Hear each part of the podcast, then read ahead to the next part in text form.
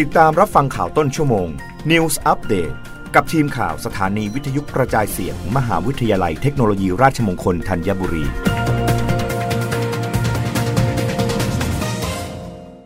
รับฟังข่าวต้นชั่วโมง โดยทีมข่าววิทยุราชมงคลธัญบุรีค่ะ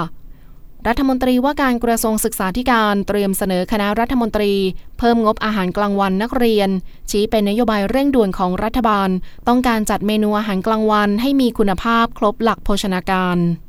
นางสาวตรีนุชเทียนทอง รัฐมนตรีว่าการกระทรวงศึกษาธิการเปิดเผยว่า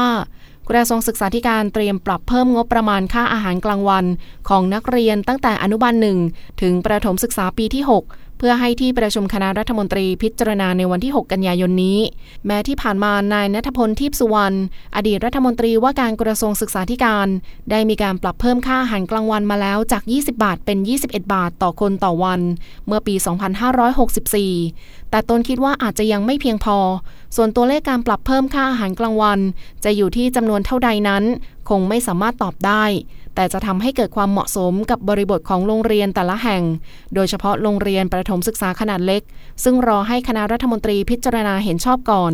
สำหรับวัตถุประสงค์ของการปรับเพิ่มงบค่าอาหารกลางวันของเด็กนักเรียนนั้น ต้องยอมรับว่าค่าครองชีพต่างๆ สูงขึ้นมาก และโรงเรียนประถมศึกษาขนาดเล็ก มีผลกระทบอย่างมากต่อการจัดงบค่าอาหารกลางวัน อีกทั้งเป็นห่วงเรื่องของภาวะโภชนาการของนักเรียน ซึ่งเด็กทุกคนต้องได้รับอาหารให้ครบห้าหมู่ เพื่อสุขภาพร่างร่างกายที่แข็งแรงสมบูรณ์ตามช่วงวัย ขณะเดียวกันเรื่องค่าอาหารกลางวันยังเป็นนโยบายเร่งด่วนที่สำคัญของรัฐบาลด้วย เพื่อให้มีการจัดสรรงบค่าอาหารกลางวันของเด็กมีความเหมาะสม และโรงเรียนจะได้จัดเมนูอาหารกลางวันถูกสุขลักษณะ และมีคุณภาพ อย่างไรก็ตามการปรับเพิ่มงบค่าอาหารกลางวันรอบนี้ แม้จะมีการปรับเพิ่มมาแล้ว แต่กระทรวงศึกษาธิการต้องการดูแลอาหารกลางวัน ให้มีความเพียงพอและสอดคล้องกับสภาวะเศรษฐกิจในปัจจุบันมากที่สุด รับฟังข่าวครั้งต่อไปได้ในต้นชั่วโมงหน้า กับทีมข่าววิทยุราชมงคลธัญบุรีค่ะ รับฟังข่าวต้นชั่วโมง News Update ครั้งต่อไป